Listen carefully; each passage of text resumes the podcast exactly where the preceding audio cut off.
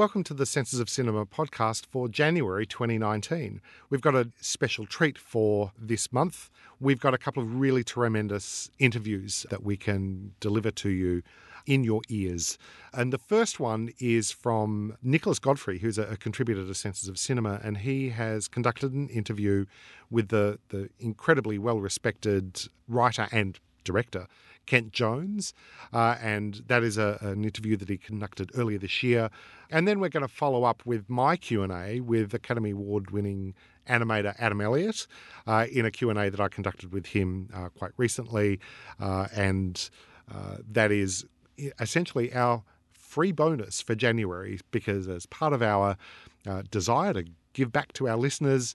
We're giving away a free bonus this this time round. So the Kent Jones thing is our show.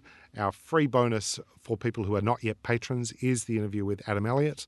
Uh, and if you enjoy listening to that bonus content, you might want to consider signing up to our Patreon account and uh, joining in with listening to the bonus each and every month. So, without any more preamble from me, let's hand over to Nicholas Godfrey and his incredible interview with Kent Jones.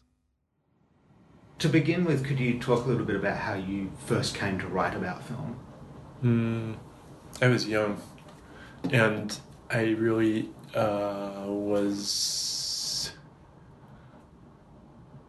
entranced by cinema first through stills. There was a book of stills. People used to have these coffee table books mm. That were, you know, about different things, photographs of John F. Kennedy, um, the history of uh, Life magazine, you know, stuff like that. And then, you know, there were a lot of movie books. Um, this is in the 60s. And so my parents had a book called The Movies, and they used to flip through that and look at stills of actors, and I became very interested in them um, and entranced by them. Really, I would just look through the pages over and over again. Um, most of them were production stills, mm. um, probably all of them actually, and as opposed to frame enlargements. And so, I haven't thought about that in terms of the relationship between that and actual films, but you know and I'm not sure what to make of it still, but that is how I started being interested in films. And then I got, you know, started going to see, watch them and see them and, you know, reading about them. You know, I had Andrew Sarris's book and I saw Richard Schickel's TV series, The Men Who Made the Movies, and I started to get an inkling of what a director was and that kind of thing. And so, you know, and I saw Cabaret. That was a very explosive moment for me um, I started to understand the difference between, you know, newer cinema and older cinema. My father was 10 years older than my mother, and he had been in World War II. I associated him with older films that I saw on television, Bogart, you know, uh, and that I loved. Bogart was really a hero for me. Um, and then newer films with my mother, who was really thrilled by, for instance, Robert Altman. You know, she really loved his films um, and, and, The Godfather, and you know, I'm part Italian, and so that was a, a thing to see the Godfather films in mean streets and to see that things were changing. And I don't know. I think that I always had written since I was a kid. I'm giving you this long winded answer because writing started when I was very young, and I just was not particularly good in math not particularly i was okay at sports but not really. I was too dreamy i guess you know and i was just very uh, writing was something that i was i liked um, and that uh, i seemed to be good at. And so i started writing for my own pleasure. I started reading stuff by Godard, you know, when I was a teenager, and then I started writing reviews. And uh, I think the first film criticism I wrote was when I was about that was published was when I was about nineteen. Right. Mm. And what was that for? Uh, there was a local newspaper in, in Massachusetts, Western Massachusetts, far from Boston, um, and um, that's where my the film that I just made is set. Mm-hmm. Um, even though I didn't quite shoot it there close, but not quite. And so um, it was a small paper that doesn't exist anymore, and I was reviewing theater but because there was a lot of summer theater where I grew up. Um, but then Apocalypse Now appeared at the Ziegfeld and before it was finished. Mm. And I went down to New York and I got a ticket and I wrote about it. I watched it and I wrote about it. I don't remember what I wrote, but And was your initial writing on film a way for you to make sense of what you were seeing? Or were you discussing the films in dialogue with other things that you'd already seen? What was your initial critical sensibility, let's say? I have a very good memory, a very good visual memory. You know, I, I can, if somebody says I saw a film once, I can't remember what it was called, and I'm like, give me a hint. And if they give me a few words, I can generally pretty much nail it. Um, when I met and started working for Marty Scorsese, I realized that's something that he and I shared, you know. Um, and I was able to call upon that very early. Of course, at first I was just a pretentious, you know, I was just a young guy. I didn't know what I was writing. You know, I was just sort of reading what other people were writing and then aping them. So Andrew Sarris and Godard and you know, I don't know. I, I, I Andrew Sarris, Manny Farber. Although Manny Farber took me a while to understand Manny. Mm. I bought the book when I was very young, but I, I just it's a great thing to read something that you don't understand. You know, my, my best friend in the world is a poet. And he and I talk about this a lot how, you know, when he first started reading the Cantos by Ezra Pound, for instance, I mean, you know, he had no idea what it was. He just knew that it was something that he was drawn to and, and that he was, and that was magnificent. And so you become, you develop a relationship with something in a way other than scholastics or by, by other means, you know, um, through a different door. And so I think that, um, I, you know, I started to just understand cinema incrementally, piece by piece, you know, what editing was, what you know a director was i'm still figuring that out you know and, um, still figuring all those things out and i think that um, you know I, I, I publish things that people seem to like um, the work that i you know and I, and I feel like i when i first started you know being published regularly in the 90s um, I wrote some things that I liked, other things that I'm not so fond of now. But um, I don't know. I'm, I'm not sure how to answer your question. I'm interested that you mentioned the relation to poetry because we don't often think of poetry in relation to film criticism. yes. And yet, you know, my mind goes to some of your pieces, your article on In the Mood for Love, for instance. And I think in picking out small details from that film, you do manage to align yourself with some kind of poetic sensibility that Wong Kar Wai is conveying in his work. Is this um, part of your process when you're writing? Are you are you attempting to convey some kind of spirit of the film or a sensibility of the film? I don't think any other approach ever made sense to me. I always liked, you know, what Andrew Sarris did was a wonderful thing. What Godard and Truffaut and, and Rivette did was wonderful too, but it was something other than what interested me. In the case of Godard and Truffaut and the Cahiers critics, they were all very much involved in waving a flag, planting it in order to become filmmakers. I mean, that's clear. So that's different from what Andrew was doing. Um, quite different from what Andre Bazin was doing too, I guess. You know, and I mean, even though they were all closely tied to him in one way or another, I I think that I always admired Bazin, but I I never felt a kinship with him in terms of the way that he wrote because he always seemed to be classifying things, and I, I just felt like before you can start classifying, you have to be dealing with the, the, the material at hand. Um, you have to be, you know, there's a there's a piece that I wrote a couple years ago um, about acting And this story that Ezra Pound quoted about Louis Agassiz, the, the naturalist, you know, who told his student, describe the fish, you know, right? And the guy kept saying, well, you know, he kept giving him generalized descriptions that could have come out of a book until Agassiz just kept saying, go back and tell me about the fish. And then he finally got into the nuts and bolts of it and just described exactly what he saw. And he said, okay, that's it, you know. I think that that's a hard thing for, you know, I mean, um, that's a life problem, right? So I think that too many people, when they're writing about movies, get into categorizations too quickly. They get into uses of terms like shot too quickly. Um, I, you know, I am dismayed by by the number of film critics I've met who just don't care about acting.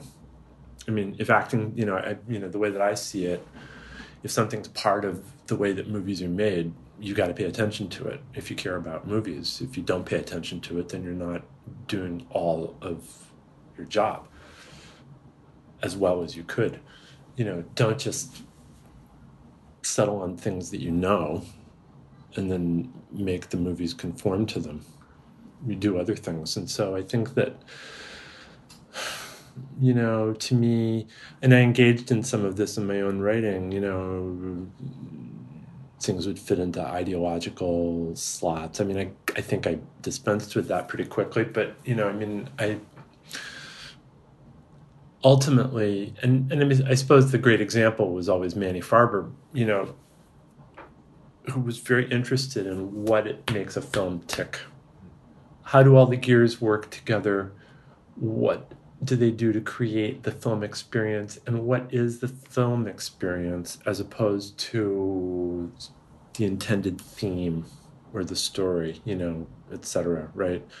Or you know categories of, of uh, description that people would get into about performances and stuff like that. So you know i mean i think that with manny he was dealing with the actual living experience of the movie. Sometimes you would come at it in a completely insane way, and he would get involved in a very in a kind of um, in a game of one-upsmanship, I suppose, in terms of who's you know got the more advanced position on this or that thing and you know he would always shy away if he saw too many other people agreeing with him you know but nonetheless um, he's he was he was really the example in terms of of what's specific in the film experience, and so I think that's what leads in the direction of poetry that you're talking about. Um, you know, because that's what poetry is when it's really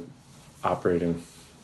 Um, you know, it's it's Wallace Stevens saying not the idea of the thing, but the thing itself on the one hand, on the other hand, it's William Carlos Williams saying no ideas but in things, you know. Mm. Um, I could point to other things that come from Pound. You know, I'm giving you all examples of American poetry, but um, I, I, those are the ones that come to mind. uh, so, a critic can fulfill many roles or functions. They can offer consumer advice, enforce a degree mm. of accountability. Mm they can also illuminate and contextualize work and share the thrill of uh, discovery yes. of films. Mm-hmm. What do you view as your responsibilities, let's say, as a critic? Well, I certainly don't view one of them as performing a consumer service. I think it's always a dead end. Mm-hmm. I, I just don't think it's really. Because what are you really saying if you're performing a consumer service? You know, what you're saying is you're assuming that there's a tolerance level, right? Mm. I mean, even Susan Sontag was performing a consumer service, but she was doing it for a different kind of population because she was very, very involved in promoting things. Um, the excitement of you know seeing something new, you know, like Einstein on the beach or something like that. I think describing something accurately, you know, I mean, again, this is something that I've gone back to a few times, but Manny and I got to be very close um, in the last few years of his life. And he was a painter as well as a film critic, as you know. And there was a massive retrospective of his work at uh, uh, in La Jolla. And he and I were walking around on the last day, and we were just looking at different works. And he said, "I try to get myself out of it as much as possible so that the object itself takes on a kind of religious awe. That's precisely what he said. He was talking about his paintings and about the stuff, the flowers from Patricia's garden and the, you know, toys from his childhood that were, you know, there um, on the boards. But really, he could have been talking about films too. And, um, you know, Bordwell refers to it as impressionism. I don't, and I love Bordwell, but I'm not sure if I, I just hesitate to agree with that.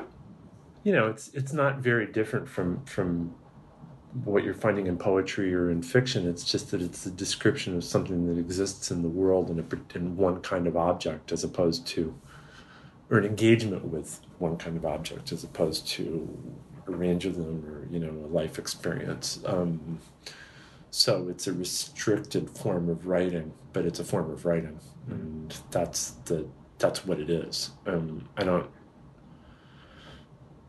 I, I suppose that it could be a consumer service. I suppose that it can be a kind of a socio-political, you know, you can cross-reference films according to you know the way that Ray Durgnat did, you know, or Jim Hoberman or something like that. It just doesn't interest me. Mm.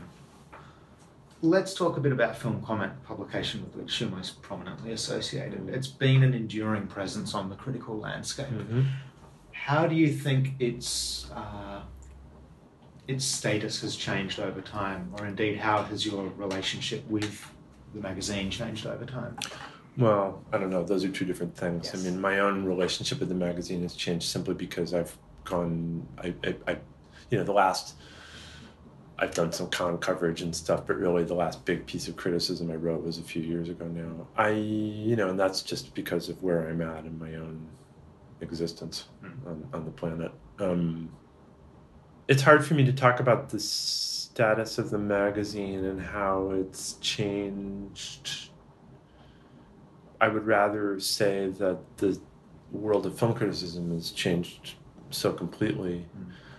Mm. Um, and it's changed in ways that we don't need to rehash. Everyone knows what they are. So I think that obviously that means that a publication like Sight and Sound or Film Comment or CinemaScope, all three different kinds of you know publications, or for that matter, you know, a website like Senses of Cinema, which has been around for a while now. Um, their place in I'm trying to think of whether I should use the word culture or not. I'm not sure. I'm not, I don't know about the word culture, but their place is seems to be endlessly shifting. Mm. Um, in the case of Cahiers du Cinema, it's a very dramatic shift because, to be perfectly frank, I, I, I don't really know. The magazine has seemed to go in a very strange direction over the years, you know.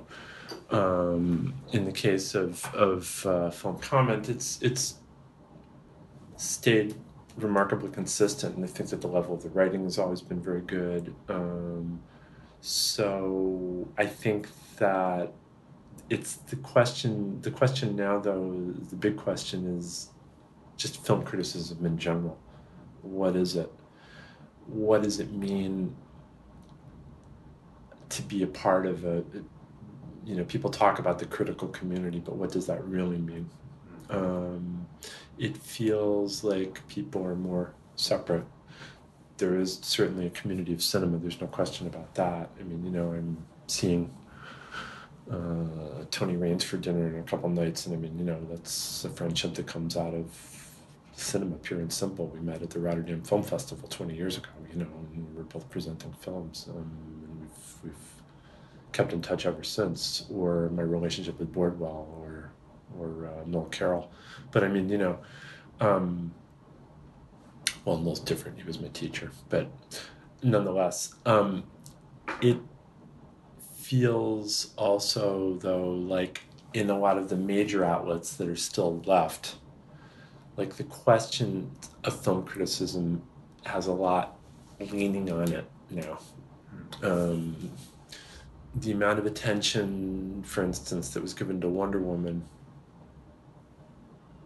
by very serious critics, or War for the Planet of the Apes, um, is perfectly fine with me. I, you know, um, the idea that they represent shifts in the culture, you know, and that big budget Marvel filmmaking is an arena in which we are able to perceive, you know, cultural shifts and political shifts, and you know, um, is uh, I think um, illusory. Mm. But you know, it seems to be a big idea right now. Yeah, I mean, I'm interested in this idea of prevailing critical orthodoxies. Yeah. Do you think that the democratization of criticism Yeah. has um, is not conducive to the development of distinctive critical sensibilities and voices? I'm not sure that there really is such a thing as the democratization of film criticism, to be perfectly honest. I mean, I, I understand what you mean, you know, and, and, you know, the idea, the way that it was, let's say, in the late 70s, when, you know, in the United States at least, you know, when you had Andrew Sarris, Pauline Kael, Vincent Canby, Rex Reed, you know, I mean, and they were deciding basically the fate of films. I mean, you know, that's just not true anymore. I mean, you know, you could, and that's, you know, that's probably a good thing. And I think that Manohla Dargis, for, you know, for one who's a good friend, would probably, you know, happily agree to that, that it's not a good thing. I mean, that it is a good thing, Yes. that it's, that it's no longer prevalent. On the other hand, I can't really say that I think that film criticism has been democratized. I think that what's happened is that there are um, more voices of people talking about films, but they don't really have anything to contribute in the way of criticism. You know, I mean, if you go on one of those, you know, absolute horrors like Cinema Score or, or Rotten Tomatoes, I mean, you know, which I think are just immoral. I mean, you know, they, they should be wiped out immediately. Um, really, you know, I, I, and I think that you know, you look at a lot of the people that are cited, and you're just like, uh, okay, you know, I mean, they're just writing stuff in order to get on Cinema Score or Rotten Tomatoes. Um, I had this very funny moment. James Gray said, "Well, I looked at my score on Rotten Tomatoes, and my highest score was for my appearance in your film." Um, which is funny and horrifying at the same time. Yeah, I guess the only lesson we can take from these review aggregation systems is, I mean, typically you would think a film which splits the consensus is a more interesting object than one which uh, has 98% of critics saying it is a good object. Or is this an irrelevant distinction to draw? Like you say, Well- the whole thing's very depressing. Well, that's consumer. That's not a consumer service. That's a consumer. That's the insistence on people as consumers Mhm. above all else. That's what those things are. That's why I find them so disgusting. Let's change gears by talking about our setting here in Hong Kong. I'm interested, have you seen the Tsai Ming-liang VR? No, I'm going to see it on Monday. Right. Mm. How do you feel about his foray into this sphere? Well, uh, VR uh, to me is not really a new wrinkle in cinema for obvious reasons. You can't cut. I mean, I guess you can, but it doesn't really, you know, I, it doesn't, you know, in, in when I was making Hitchcock Truffaut, um, we were going to include a, a, a section of the film on rope and then we didn't, but it's an extra on the DVD because it's very interesting. You know, Olivier Assayas is like, well, you know, I think that Rope is just the work of a major, it's a major work and it's one of his greatest films and it's so daring. And then David Fincher, you know, says, well, it's just not cinema. He said it's not it's it, it, it's it's not just anti-cinematic. It's just not cinema. And cinema is cutting. And if you can't cut, then what's the point? He said they just restored it. I don't know why. You know, that's that's Fincher talking, but and VR is that kind of continuum. You know, it doesn't. Yes, there's cutting, but it doesn't lend itself to it. I think it lends itself to immersion, which is why I understand why it makes sense to Tsai Ming-liang, because his films are already in that territory. So I'm really looking. I'm really excited to see that. Um, most of what I've seen is very disconcertingly discontinuous. Can you elaborate on that? Yeah, it's just the urge to cut is there, and it violates what's interesting about, about VR. I think what could be interesting about you know what is interesting about VR is not cutting, it's staying in one place and what letting things play out. So anyway. So you've written very eloquently about Tsai Ming-liang's work. Um, several other major directors from this region, Wong Yeah. Kar Wai, we touched on before, Jia Zhangke, Hou Hsiao-hsien. Could you talk a little bit about your personal connection to these works? Hmm. Yeah, you know, it was interesting when I was. I've, I've never been to Hong Kong before now. I've never been to the mainland. Um, I've been to Japan and I've been to Central Asia, but I've never been to to Hong Kong. And um, when I was flying in, and then when I was in the car on my way to the hotel, and when I was walking around yesterday and taking the Star Ferry, uh, and just kind of you know walking through Kowloon um, Garden and stuff like that, I really had a powerful sensation that I had been prepared for the city by the cinema, and I was thinking about it. It's the films that are specifically Hong Kong films. I was thinking about you know election and triad election, the, the Johnnie To films. Uh, I was thinking about uh, in PTU. Um, obviously, Wong Kar Wai's films. Um, but then also Edward Yang's films, even though it's Taipei, it's the same part of the world and it's the same kind of rhythm of life on the street in a way. It's much more populated here and dense, um, but still, uh, it felt very familiar to me. And it's always great when there are moments where the stories them, that are being told in the movies come directly from the moment and the place and the sense of place. And that's true of early 30s movies in the United States. Um,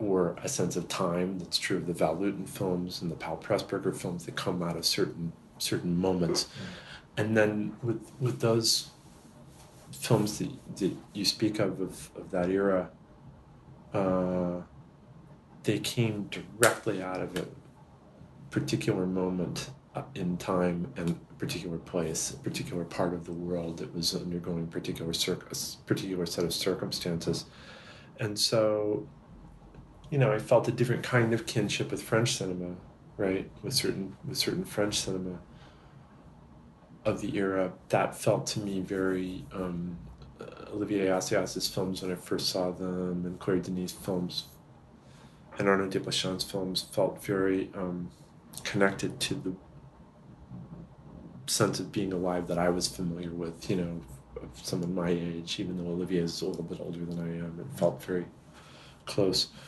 with and of course it's no um, coincidence that olivier was one of the first people to write about asian cinema because he felt that he, he recognized something that was current and connected to the present in a way that a lot of the films being made around him weren't um, and so I don't know. It was a very global moment, but it was also a moment when there was a certain emanation, there was a certain common vision, right? I suppose you could, for lack of a better word, a certain commonality between the films that were coming from Taiwan, from the mainland, and from Hong Kong. Mm. Um, and at the same time, you know, that there was that commonality, but then also they were all uniquely individual voices, and then there would be other people like Lin Chengsheng who were sort of operating on the wave of what was happening. And those films, you know, his first couple films were very good as well. Um, that was that was uh, an exciting moment, and I don't know, you know, I mean, uh, I suppose that it was a it was a recognition of something that was a spirit that I recognized in films about places that I knew, coming from places that I didn't know. I suppose that would be the best way of putting it. Mm. Can you talk about that a bit more in the context of yourself in the United States and also your role as a curator in New York? Well, I mean, just to finish the thought, if you talk about, for instance, when I was a kid and I saw The Friends of Eddie Coyle, I was very immediately taken with it because it's a movie that's set in Massachusetts. I grew up in Massachusetts and another part of it, but still Massachusetts, and it was not seen often in movies, and it felt very um, true to life mm-hmm. as I knew it. Um, when I saw Mean Streets, that was a different kind of recognition. I'm part Italian. My mother's maiden name was Angelo, you know, and uh, between Mean Streets and The Godfather, but Mean Streets in particular, cinema changed, you know, in terms of, you know, ethnically Italian people actually playing Italian Americans. You know, I know that Harvey Keitel and James Caan, you know, but still. Um, and it felt like it came, the story came from the place, you know, in Mean Streets and in Taxi Driver as well. Um, so when I saw Chungking Express, I'd never been to Hong Kong.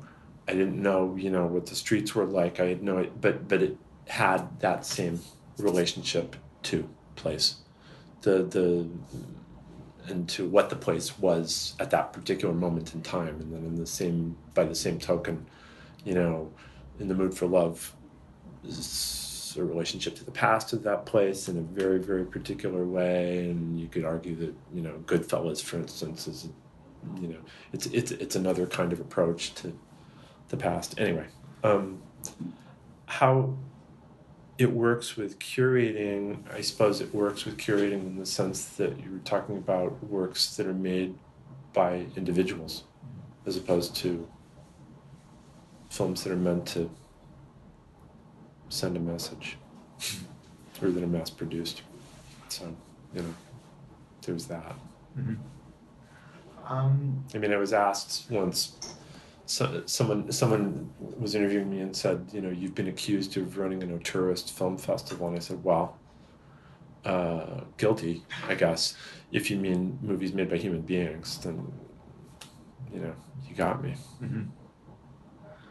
Um, so I'm interested in talking a little bit about um, your transition to filmmaking. Mm. Obviously, you've mentioned Olivier Assayas a couple of times. Mm.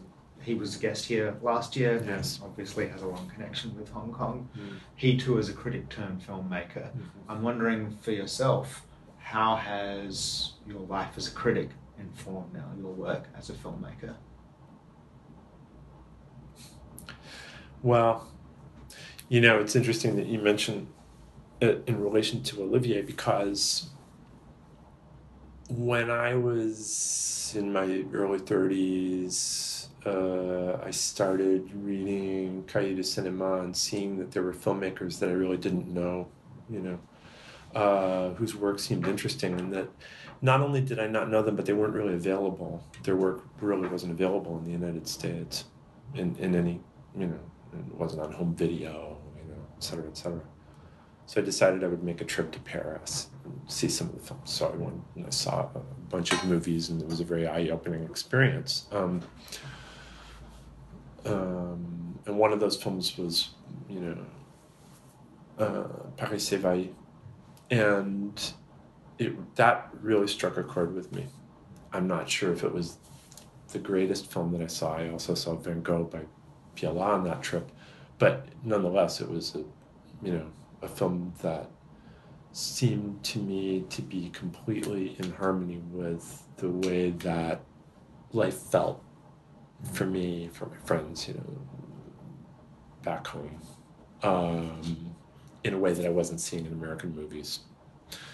And then I saw Nouvelle Vie, and that strengthened my sense of recognition. And so I wrote, Olivier and I had a mutual friend, Alex Horwath from Vienna.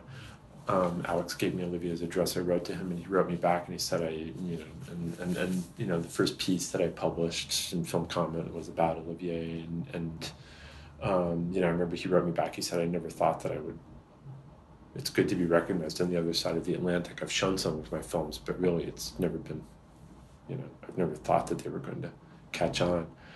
And um, he said, you know, I just made a film that might interest you. It's called Cold Water. You know, so when he came to the film festival, I remember that year Edward was also there with a Confucian Confusion. I remember meeting him and spending some time with him.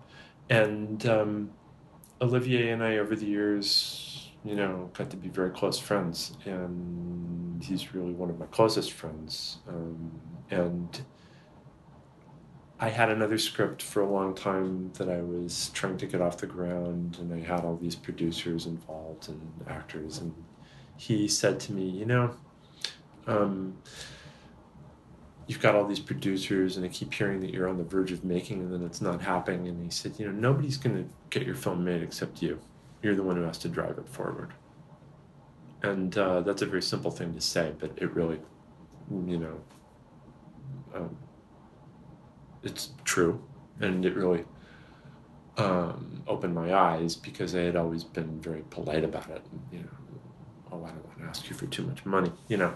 So and then you know I, I didn't make that film but i wound up writing another film and the one that's the one that i made and he was always encouraging to me so was Arnaud Desplechin, another close friend and olivier you know when he saw it he said i, I uh, what he said was very meaningful to me his reaction but um, i think that the reason that I'm bringing that up is because he said when he was writing that for him criticism was always a means, not in a mercenary way, but it seemed like a logical step toward filmmaking.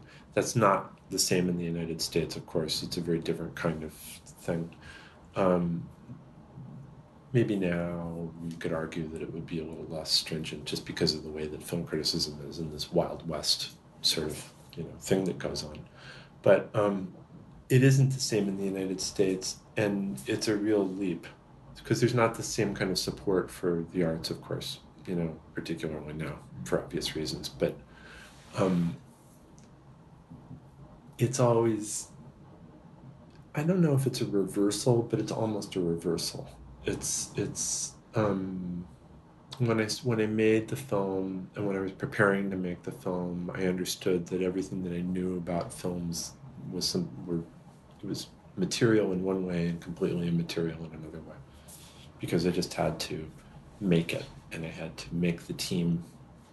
You know, I had to bring everybody into the process and talk to everybody, and be there to answer decisions and you know if i didn't feel ready for something it didn't matter i had to do it anyway. And if you know i ran out of time and i couldn't do any more takes then that was just the way that it was. And if it was the end of the day and i was facing meal penalties unless i cut setups then i had to cut setups. Um, or conversely when i was involved in something and i wanted to get what i wanted to get i couldn't leave until I got it. I know that does sound contradictory, but then by the same token, that's you know filmmaking. The clock's ticking, as Ulu Grosbard said to me once, you know, he's like, what you have to do is you have to be relaxed, give the appearance of being relaxed, even if you aren't, you know.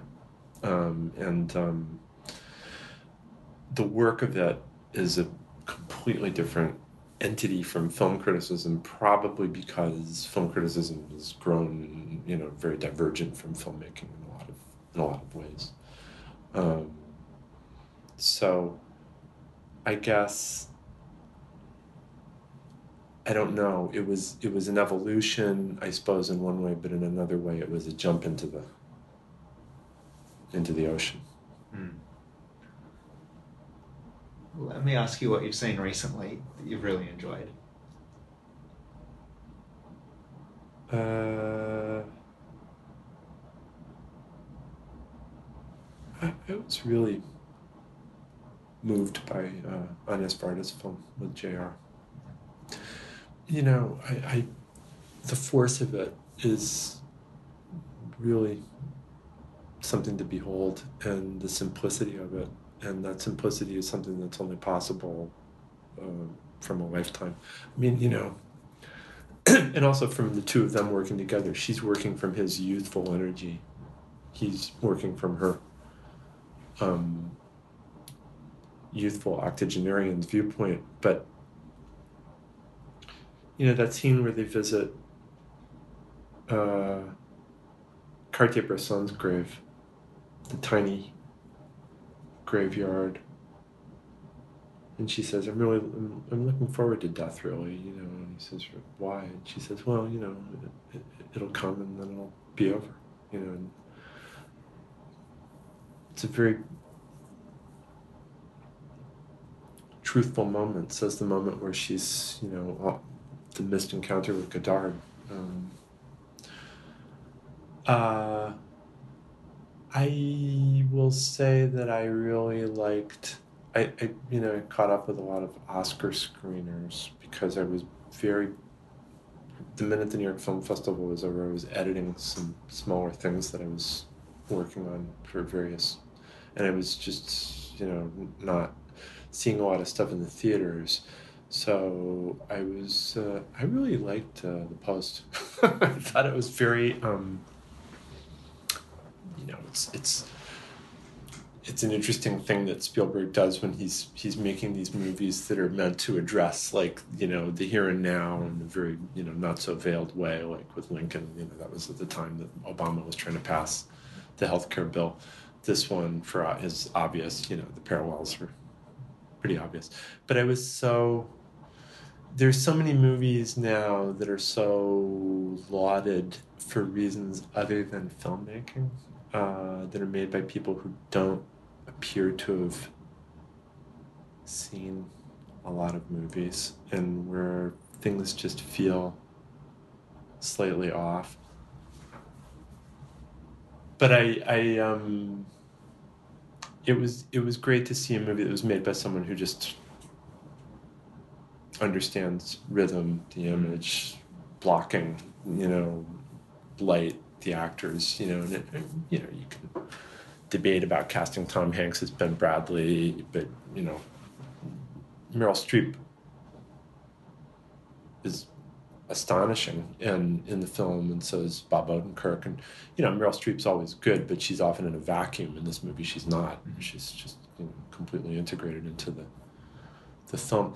I guess um,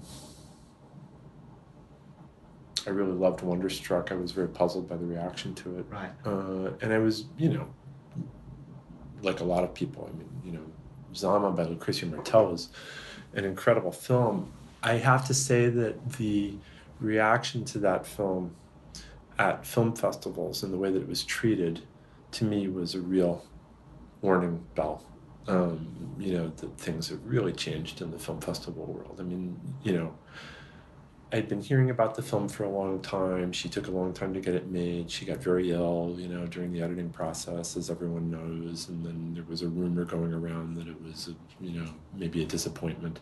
And when I saw it, I was just astonished. I mean, you know, it's not quite as immediate an experience as her other films because it's not her material. But really, I mean, you know, it's an extraordinary piece of work, and the fact that it was uninvited by, you know, some major film festivals and treated as poorly as it was. Um,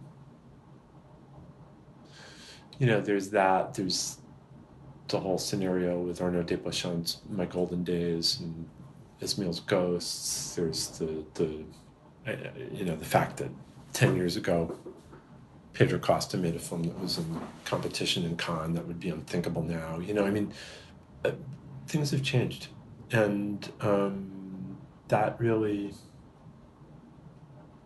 um, that was a very haunting. It was very haunting and, and disturbing to see and to realize, you know, just how much they've changed. What do you view as the critic's role in shaping our understanding of film history? So, how does criticism within a moment then shape our understanding when we return to that criticism from a different point in time? I'll try some different ways of answering this question because it's a little bit naughty. Uh, it is a little bit abstract. Um, on the one hand, if you're writing film criticism that's truly engaged with the work, you can't help but be engaging with the time in which the film is made. You know, I mean, I'm reminded of the fact that every year when the New York Film Festival comes around, you know, there's some interviews that people do just about, you know, what did you find, you know, notable about this year, you know, and and every year this this same question arises. It's perfectly valid. What were the themes that you you know pursued this year that you saw? And I say, well, we don't. We just pick the best films. The themes are there because they're all coming out of the same moment, the common themes, you know. So I think that that's something that's absolutely, you know, important in criticism, but it's important in the sense that it involves a deep engagement with understanding film history by having a knowledge of the, the way that it's occurred in earlier times. Um, I mean, for instance, you know, that piece that I wrote about in the Mood for Love around the same time Wes Anderson made the Royal Tenenbaums, and I mean, you know, I found there's a certain commonality there in, in music, in repeated, you know, uh, behaviors that are meant to mask deeper emotional longings and, you know, deficits and anger. You know, in Rushmore, you know, the character appears to be very funny and jolly, but he's a very angry young man, you know. Um, that's the the greatness of Wes Anderson's films, and um, Wong Kar Wai and Chungking Express, all the stuff with the pineapples. You know, I mean, he's doing something very similar. The repetition of California Dreaming, mm-hmm. and this is something that was in that was very present in movies at that moment. It isn't now, but it was at that time. You know. By the same token, you know, you could say that that. Uh, to take a very, very obvious example, the noir moment in American cinema is, you know, looking at a, it's not just a, a, a, a, something that was in fashion, it's something that's deeply embedded in what was happening in the culture and after the war and, you know, for various reasons. Um, people call it a genre now. I'm not sure if that's correct. I think it's more of a moment. So, you know, you have to have some kind of engagement with the history of cinema to know that, or to know, you know, about the, the kind of black-hearted pessimism in certain films that were made after the war in France. You know, Panique and Clouzot's films, and, and then variations on it, Bresson's films, and I think that's that's one thing. Um, I think that on a more specific level, that relates back to what we talked about at the beginning of the interview with, with Manny and with poetry. Manny's the one who said films can't help but capturing, you know, the DNA of their moment. And the DNA of their moment is not a matter of their ideology. It's not a matter of, of the kinds of things that a lot of film theory concerned itself with for too long. Um, it's a matter of very, you know, extremely specific choices and details. Um, for instance, you know, in Val Lewton's movies, why is it? What is the quietness and the way that the simplicity of the people and the way that they speak in relation to the rest of cinema at the time, but also in relation to what was going on in the culture on the home front in the 40s. I don't know. I wasn't alive in the 40s, but I can get a sense of it, I think. And it's not just a matter of, you know, Val Lewton being a kind of a lonely poetic soul or Jacques Tourneur being like minded. It's something else. It's, um, you know, if you're making films, you're making, you're engaging with the world around you. So, you know, you have to speak from, you know, common language, common principles, common images, common gestural language. And gestural language, I think, is really gets to the heart of it. Um, gestural language, the way that people wear their clothes, the way that they stand, the way that there's an understanding of the fact that they're in a movie and that there's an element of translation going on from you know a real experience you know when people are having dinners get-togethers in uh, cat people or when people when she's alone in the bathtub um, crying the sense of solitude is is quite unusual.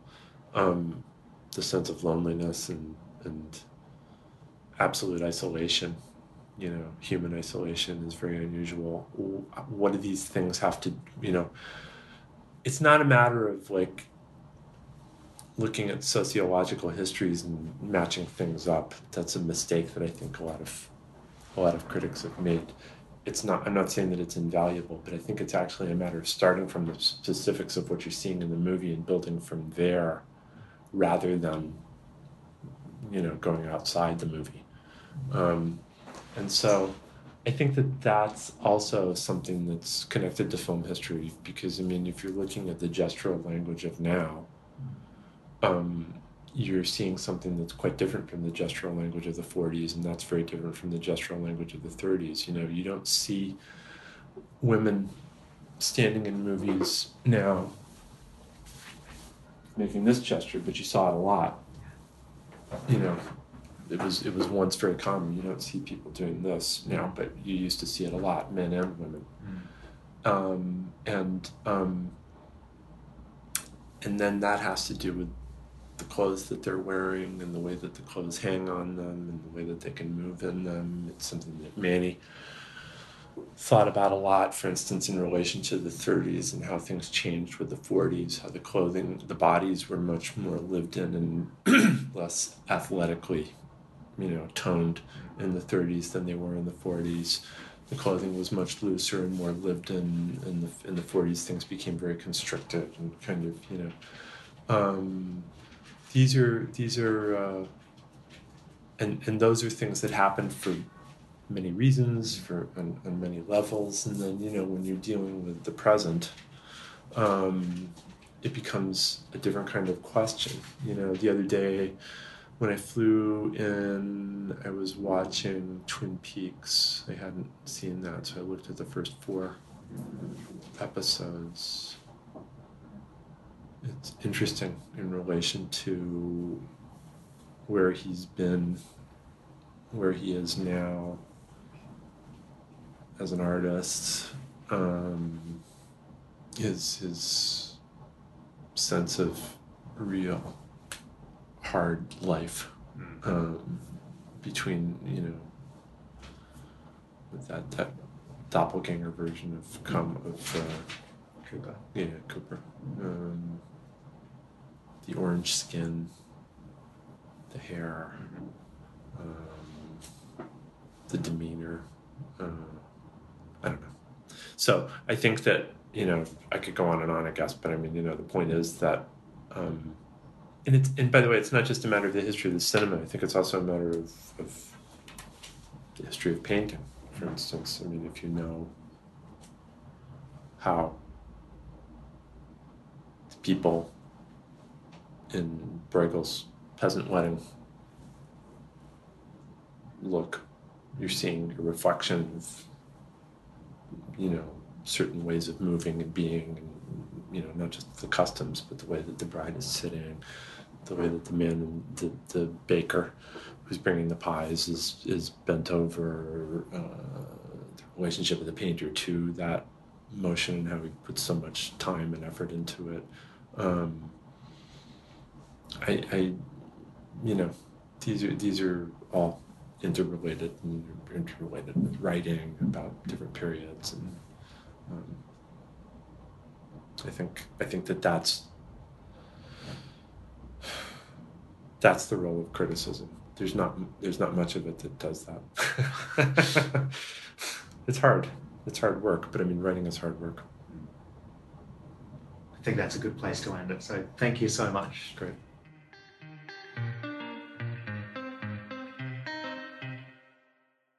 So next up is our bonus segment for January, and this is my Q and A with Adam Elliot. So everybody gets access to this bonus. This is our Christmas gift to you. Full disclosure: he is a, a, a colleague of of mine, and uh, I've worked you know, with him over uh, the last couple of years. He did win an Academy Award for Harvie Krumpet. It's something that he will talk about in this interview, and I just know that you are completely going to enjoy this uh, incredible discussion with Adam Elliott about his life and his career. Right, Adam. Right, I'm ready. You're ready? Can you hear us over there? Okay, right, good, okay. I mean, I guess where we need to start is going into stop motion animation, not necessarily the most obvious career path. No, no. So, how on earth did you end It's- up in that? Well, it's the question I get probably the most is uh, Adam, how did you, why are you an adult that plays with plasticine? And how did you get into animation and more specifically stop motion animation, which is the technical term for the type of animation that I do? And for those who've maybe never seen a stop motion film, uh, the closest comparison can, uh, I can give is, is uh, who's seen Wallace and Gromit? Well, that's not me, I don't do that. uh, but uh, we use the same technique, which is that we animate using plasticine, and all our characters, every prop, set and character is a real, tangible, tactile uh, object that you could hold in your hand. Uh, there's not one single frame of computer generated imagery in any of the films that I've made since 1996. We certainly use computers to help us make our films, but we, uh, we are what we call traditionalists in that we still make our films the old fashioned way. Although we don't use film anymore, celluloid has sadly passed away. It has. So uh, I, I studied in 1996. Uh, back then, I, I did actually want to come to Swinburne, but the film school had just closed down and moved to the College of the Arts. So I had very few choices. There was no, all I could do was a postgraduate diploma, there was no degree. So back in 1996, I went and did the postgrad diploma at the College of the Arts. Uh, before that, I'd been selling hand painted t shirts down at the St Kilda Esplanade Craft Market. and my parents weren't too thrilled about that because they spent a fortune on my private school education at Haileybury College. Uh, but it was a job that I loved. I was down there for five years. I sold over 5,000 of these individually hand painted t shirts. It did become a bit monotonous, and I thought, well, I might as well become an animator. Same thing. Uh, so I went to the VCA and um, I actually wanted to do 2D animation. I'd always drawn, I'd always was interested in drawing, and, and, but I'd always made things as well. I hadn't touched plasticine since I was a little kid. And my lecturer was very, um, very encouraging. I, I, think it's the simplest term. He, he saw that um, I was much better making things than I was drawing, and he suggested that my first student film, my student film back then uh, was called Uncle. He suggested I make it with plasticine. And I was very lucky because at the time my father owned a hardware shop. So I got all the free access to wood and glue and nails and things like that. So I made this little film called Uncle, and um, I had very low expectations for it. At the end of the year, we were told that the best thing to do was to enter film festivals. So I entered a, the, the Cannes of Animation, the Annecy Animation Festival in France. I got in, um, I got into international competition, which I didn't know was very hard to get into. I then went to Annecy and saw my film on the big screen, and th- I think that's when I fell in love with filmmaking. Because uh, to sit at the back of an audience of 300 people and listen to them laugh and then also get moved by one of my stories was a very uh, powerful uh, emotion, and I think that's when I got hooked. So, to cut a long story short, that was back in 1996. Since then, I've made four more short films and a feature film, and that's all I've pretty much done since then. Um, my father always used to say, Adam, it'd be good if you had something to fall back on. Uh, mind you, he was an acrobatic clown, but we won't go there, that's another story. Um, so yeah, that's, that's where it all began, and, and, and now the irony is that I'm, I'm now teaching yes. animation, teaching screenwriting to uh, students here at Swinburne as one of, and also making films. I haven't retired, so yes, I'm, I'm juggling both. That's a very long answer that, to your that question. That is a very long answer to Sorry. a very short question. That's okay. Um, so obviously, the thing that really brought you to prominence was Harvie Krumpet. So where, what's the trajectory from Uncle to Harvie Krumpet? How did, how did you get to that point? Sure. Well, after I graduated, I discovered there was government funding for short films in Australia. So the Australian Film Commission, as they were called back then, uh, they uh, funded, I think, six or so short animations per year, as well as short live action films. So I um, moved back home with my parents in Narre Warren and uh, wrote a script and submitted it to the Australian Film Commission. And they gave me $42,000, which sounds a lot. And, and back then, we were still shooting on 16mm film on a Bolex camera. So for a year, uh, by then my father had sold his hardware shop and bought a storage unit company in Moorabbin. So I made my second film, Cousin, in a storage unit in 602.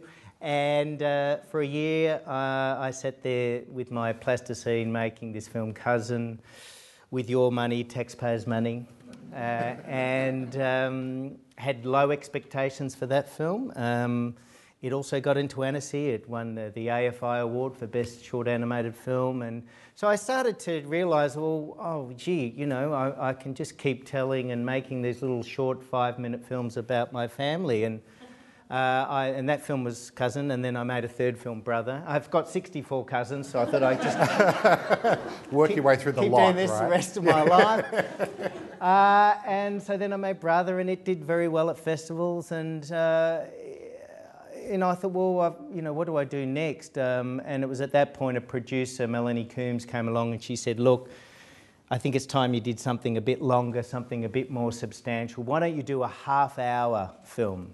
And she said, go away and, and see if you can write a half hour film. So I went away and wrote this film, Harvie Krumpet. And uh, I, I, based it on a scout, uh, I was a Cub Scout, I never made it to Scouts, but I was a cub. Um, and I had a cub leader who had a steel plate in his head. He'd had a car accident, had this steel plate in his head, and I was very interested in that. And, and I thought, wouldn't it be funny if he, if he could pick up radio signals with that steel plate, or what if it became magnetised? I've got a very fertile imagination. So he became the sort of the inspiration for Harvie Krumpet. I also had a dog called Harvey, a fox terrier called Harvey. I had a lot of crumpets, put the two words together, Harvie Krumpet, and uh, and I don't know. I just I'm a very intuitive writer. It all just I just write from instinct, and and I observe people around me. Every time I'm on a tram, I'm always observing and writing things down. So Harvie Krumpet just became this this purge of ideas and an amalgamation of all these people I'd met in my life. And we're very lucky to have Geoffrey Rush as our narrator, and uh, he read the script and said, "Sure, it sounds why not? You know, why not?" And and so he came on board. Then we got Kamahl involved to do a cameo voice. So it was all a bit random and ad hoc, and we had, again low expectations. got into the Annecy Film Festival in France, and uh, the next minute we were shortlisted for an Oscar, and then the rest is history. Yeah. Did you, making Harvie Krumpet, were you doing that on your own or did you have a team with you or not? Well, with Harvie, we because it was a half-hour film, we got more money. We we got three hundred thousand dollars from Screen Australia, Film Victoria, SBS Independent, and it sounds like a lot of money, but again, because we were shooting on film, uh, that money really didn't go a long way. So I was back in Moorabbin in the storage unit, and uh, on average, I was shooting about three to five seconds per day. It's one of the slowest and therefore most expensive art forms in the world. Uh, most of the time it was just myself. Melanie, my producer, was back in the office in Fitzroy, but I was out in Moorabbin every day. Um, and the conditions weren't fabulous. In winter, it would get very cold, and my plasticine would almost freeze. Uh, in summer, the opposite, the plasticine would start to melt, and eyeballs would fall out, and fingers drop off. And, and there was a day, actually, I'll never forget. It was it was a 40 degree day in my storage unit with the steel walls, it was over 45 degrees in there, and I was forced to actually animate naked just to cope with things. And I remember that day, day very vividly thinking, gee? There, there, must have been a few thoughts. Well, uh, what do I thought, how, I'm in my 20s, you know, um, I'm in my late 20s. All my friends are graduating from university, becoming doctors and lawyers. Uh, here I am out in Moorabbin in a storage unit playing with plasticine. I think I've made a bad career choice. you know, where's this Harvie Krumpet film going to lead? And I really, and at the time too, I'd, I'd, we were running out of money. I'd moved back home with my parents in Patterson Lakes. My partner had just dumped me. You know, my my whole uh, self-esteem was incredibly low. So uh, by the time the film was finished, I was exhausted. We'd run out of money. I went back on. I had to go back on the dole. I went to Centrelink. They were the next government agency I went to, and, uh, and then three or four months later, we, as I said, went to Annecy, and then we got shortlisted. And the irony is, the day we found out we were nominated for the Academy Award. Um, uh, I had a meeting at Centrelink, and that, that gets us into another little story. But so it was, it was a, a very bittersweet moment, and I honestly can tell you, we really did not uh, think we had any chance of winning, particularly because we're up against Disney, Pixar, and Fox, three of the biggest studios in the world. And our budget is what they would have spent on catering. So it really was this David and Goliath. Uh, do you get like when you get nominated for an Oscar, what happens? Do you literally get somebody who calls you up and says, "Hey, hey, guess what?" Or well, actually, it was interesting because at the time, um, as I said, I was unemployed, and uh, we we weren't quite sure how if we were going to get nominated, what would happen, and we knew we were one of sh- uh, 20 short films from around the world that were eligible for Academy Award consideration. We'd won a prize at this festival in France.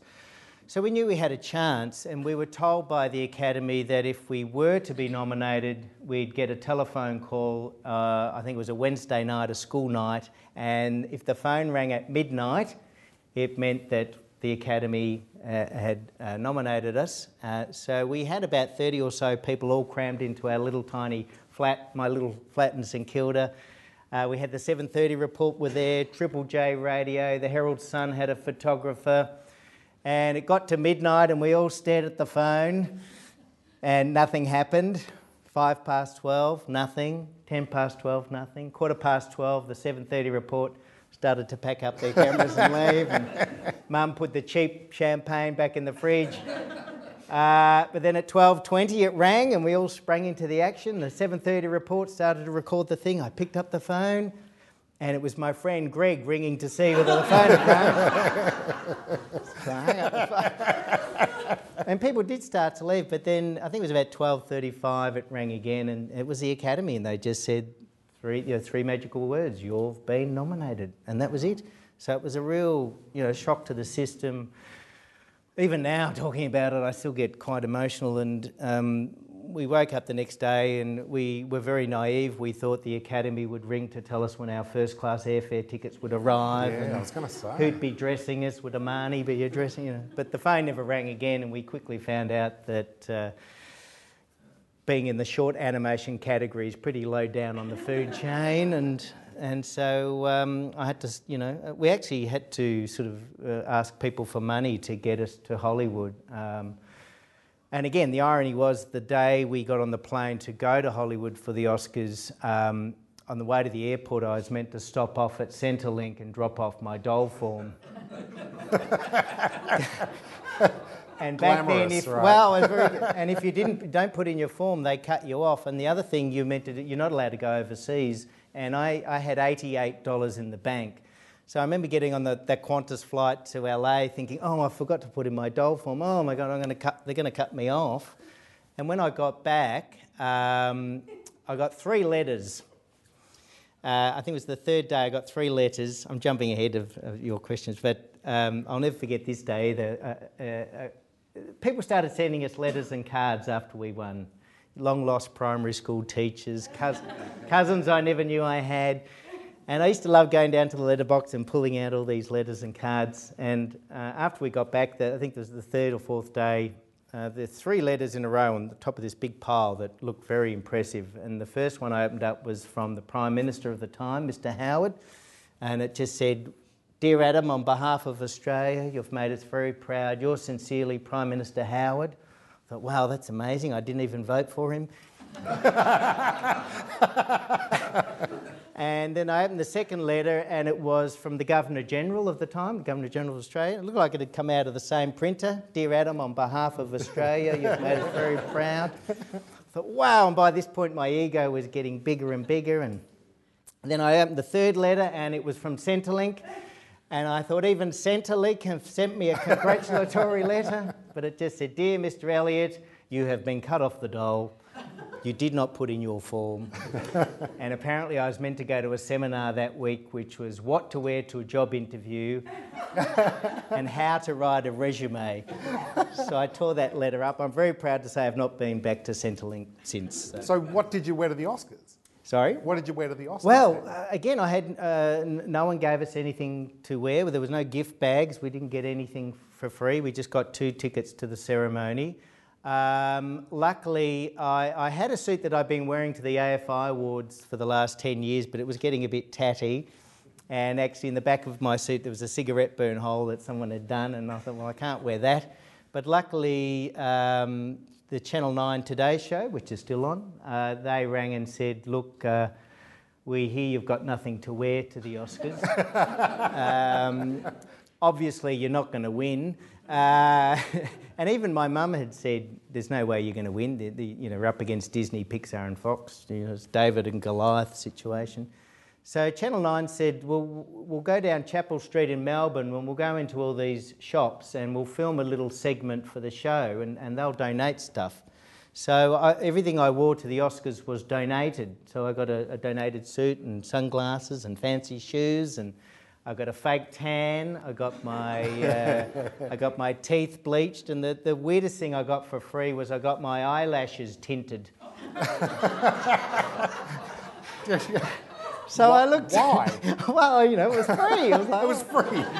I was unemployed. I was like, whatever, you know. So, um, and again, that's, I didn't think I would be on stage at the Oscars in front of a billion people wearing any of this. So I just thought it would just, you know, anyway. So, what, what, what happens when they read your name? Well, it, again, the, the Oscars, there's a lot of Oscar myths, and um, we, we, we'd already concluded that we hadn't won because we, we'd heard an Oscar myth that when you walk into the Kodak Theatre and you look at your tickets, if you're sitting at the end of the row, that means you've already won because it's quick access to the lectern. And so we looked at our tickets and we weren't, we were sitting in a bit. So we already knew that we, we weren't going to win, and uh, we sat down, and actually, the short animation category was in the first 15 minutes. So, this was 2004, and it was being telecast. Apparently, a billion people. I mean, who knows how many people watch the Oscars, but um, we sat there, and I'll never forget it. I was, you know, eh, Ben Stiller and Owen Wilson came out dressed as Starsky and Hutch, which was the film they were in. So, I, I, I hate the word surreal, but it did start to get quite surreal. And we sat there and, and they said the winner is Harvie Krumpet. And I remember thinking, did they just say Harvie Krumpet? And I looked at Melanie and she wasn't smiling, she was quite blank. And I thought, maybe I heard Harvie Krumpet, but they actually said Disney. what do I do? If I stand up and it's not us, I'll look really silly, you know. So, so I thought, what do I do? What do I do? I'm, I'm sure they said Harvie Krumpet, and your, your brain's racing at this point. You don't. Re- it's like a wedding. You don't remember any of it. You know, it's all a blur. And uh, but Geoffrey Rush had given us some advice, and he said, Adam, you'll know it's you because suddenly a camera crew will come running down the aisle, and if the camera is pointing at you, it's you. and he was right. I looked, and there was this camera pointing at us. So, um, so I, actually, I don't, I don't remember walking down the aisle. I just remember. Uh, standing up at the lectern wishing I'd prepared a speech. And um, the first thing I noticed was behind the orchestra pit was a countdown, and it was, it was 45, 44, 43, and that's how many seconds I realised I had left to give my speech. So luckily, there weren't that many people to thank. There was Geoffrey Rush, Film Victoria, uh, Screen Australia, um, and I had 10 seconds left, and I thought, oh, gee, what else can I say to, to 1 billion people? So I remembered that um, Harvie Krumpet was playing on SBS the following Monday night at 8.30. So I told everybody to tune into SBS Monday night 8.30. Americans would love it. And it was the best plug SBS has ever had. so anyway, um, but no, the other thing too was um, it was quite odd because you, you forget that in your hand is, is this big lump of gold. Um, I was going to bring bring it with me today, but just as I was about to leave, I accidentally. Uh, I did. I, I left it on the. I left it on the dining room table, so I apologise. Actually, I'm lying. Here it is. Here it is, right.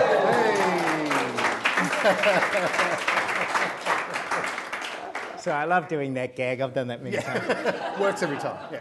Um, but uh, two quick stories, um, and I know we're running out of time, but the first thing I did when they gave us, or Starsky and Hutch gave me this, um, I looked down and I, I looked to see if my name was on the plaque, because I thought, well, if my name's on the plaque, then this isn't Disney's, this is really ours, and they're not going to come and take it off us. And I looked down, and actually that plaque wasn't there. They send the plaque out in the mail two weeks later and you have to go to a trophy shop and get it attached. and that leads me to another story was uh, I'd never really won a trophy, being an asthmatic, non-sporty type person. um, so when we got back, I got out the yellow pages and I looked up trophy shops. And the first trophy shop I came to was the Collingwood Trophy Shop. And I know they hadn't won a trophy for a while. um, so they're not busy, right? Not busy. Yeah. So so I took it down, and actually, it didn't come with a box. We had to get a box made for it. So uh, I took this down to the Collingwood Trophy Shop wrapped up in a towel.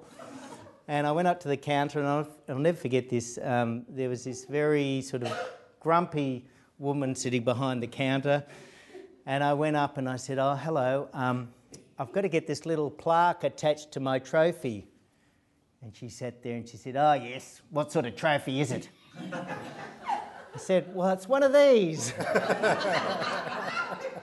and she just stared at me silently. and then she said, I've been waiting my whole life for this moment. and she said, Ron, get in here, Ron. And her husband, Ron, came in. And Ron walked in, and the first thing Ron said was, Oh my God, a logie. she says, No, I'm not a logie. Anyway, it took them, uh, took them two weeks to get the plaque attached, and I'm sure they sent it all around Australia to their relatives. But the other thing, quickly, I just want to tell you, and you can't see this, but on the back here is a four digit serial number of how many Oscars they've handed out over the years. And I do remember looking at that briefly when I was on stage, and I thought, 3184. And ours was the 3,184th Oscar ever handed out. But then I realised that's the postcode of the suburb of Elwood, where I was living when I wrote the script.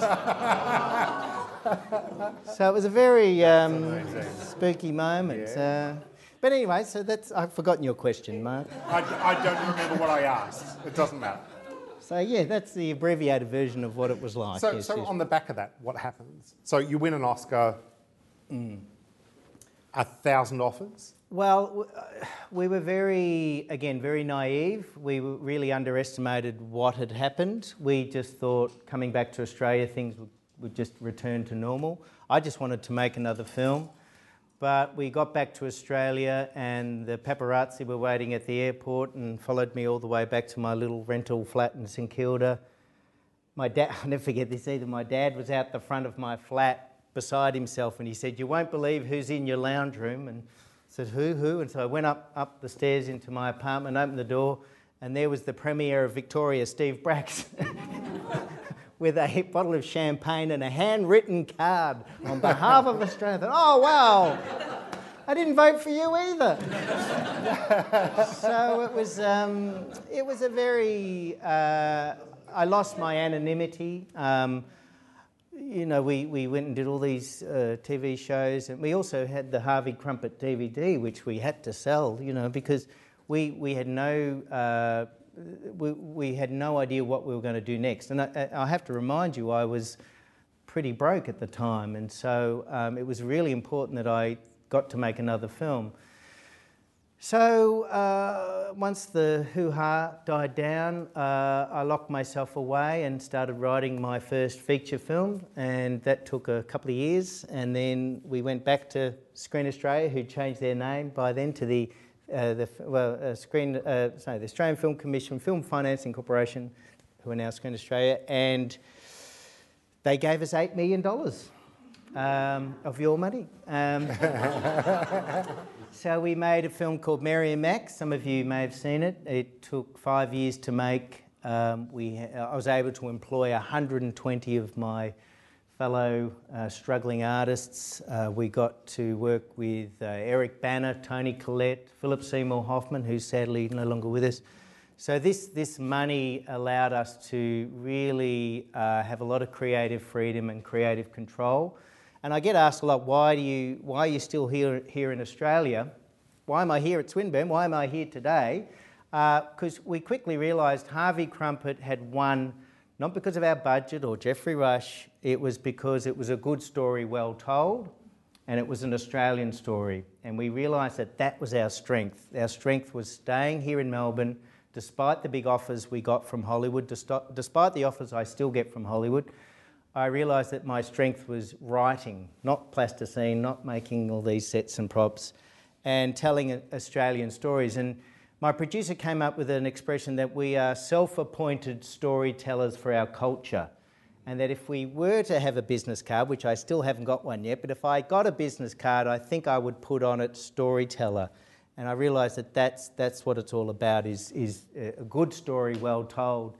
And that's why I love be, being here at Swinburne now, as, as I get to teach storytelling, which is, you know, sadly, there's no magical formula for telling a good story. There are just paradigms and, and principles, but um, it's a very, you, you, know, a good story well told can take you anywhere in the world. Um, there is no ceiling. It, it really brings so much. And it's not about money. It's just, again, it always, the thing I love the most is sitting at the back of the cinema watching one of my films on the screen with, a, with an audience and hearing them laugh, but also seeing them pull out their tissues and have a bit of a cry because money can't buy that. You know, it, uh, it's a weird aspiration to have, but I think I've realised at the age of 46, my my aspiration is to make people cry.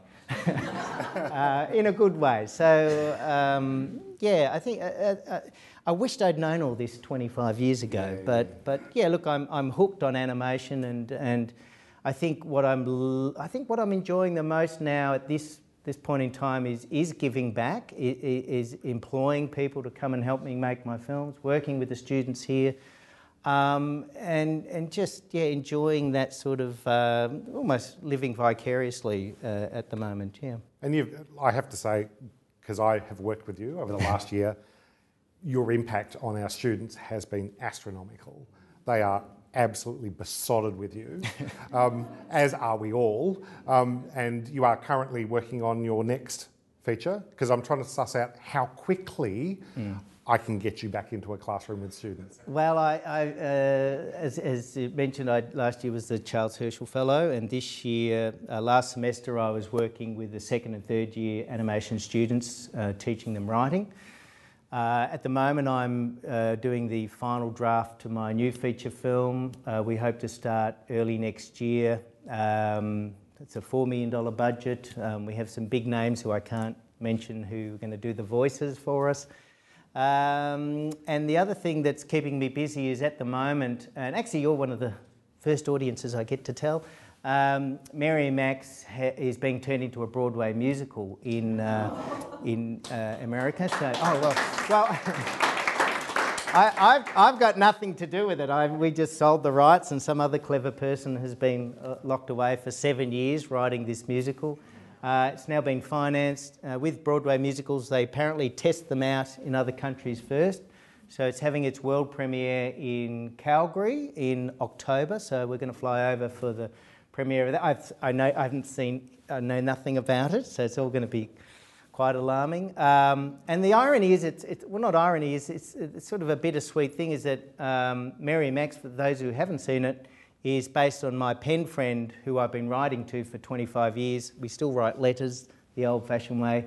Uh, he's still alive and living in New York, so he's sort of uh, as bewildered as I am that this has taken off. And, and you, you be careful what you write. the pen is mightier than the sword, and you never know where these things are going to lead. But as I say to the students here, it is is all about writing. Stop obsessing with the technology and the computers. You know, a computer's just a very complicated pencil after all, and it's all about the ideas and having great mentors and, and working with people who are like minded. Uh, so, yeah, you never, you, particularly in, in filmmaking, you never know where it's going to lead you. Great. Yeah. Mm. Thanks so much, Adam. Oh,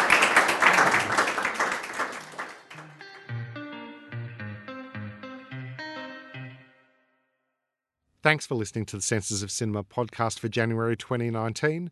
We're going to be back next month with both Eloise and I, tanned and beautiful after our time away.